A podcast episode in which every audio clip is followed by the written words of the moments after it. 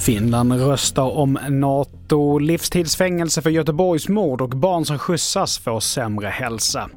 Men TV4-nyheterna börjar med att mannen som knivhögg och svårt skadade en polis utanför Norrköpings polishus igår eftermiddag har anhållits misstänkt för försök till mord och allmänfarlig ödeläggelse. Han är i 60-årsåldern och är tidigare känd av polisen, och under en pressträff en stund sedan så berättade polisen att det nationella bombskyddet ska analysera vätskor som mannen hade med sig. Motivet utreds, och då tills det är kartlagt kommer polishuset ha en förstärkt bevakning. Läget för den skadade mannen beskrivs som allvarligt men stabilt. Vidare till Finland, där riksdagen idag ska rösta om den lagstiftning som behövs för att landet ska kunna ansluta sig till NATO.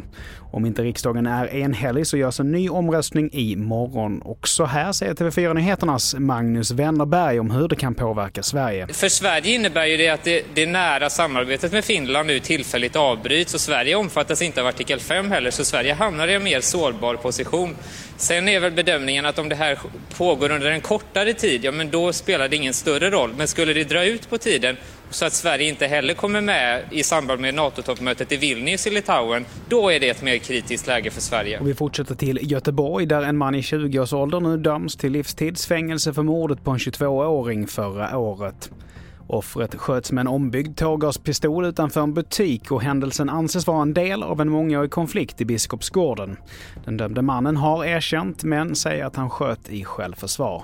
Och till sist, att barn går eller cyklar till skolan blir allt ovanligare, och istället så är det många som får skjuts med bil, vilket är mycket sämre för hälsan.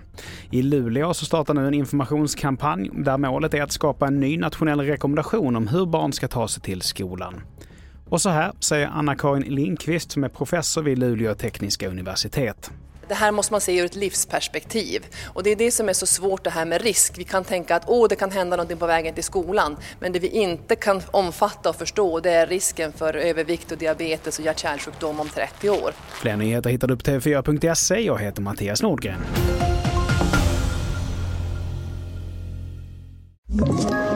Ett poddtips från Podplay. I podden Något Kaiko garanterar röskötarna Brutti och jag Davva dig en stor doskratt. Där följer jag pladask för köttätandet igen. Man är lite som en jävla vampyr. Man har fått lite blodsmak och då måste man ha mer. Udda spaningar, fängslande anekdoter och en och annan arg rant.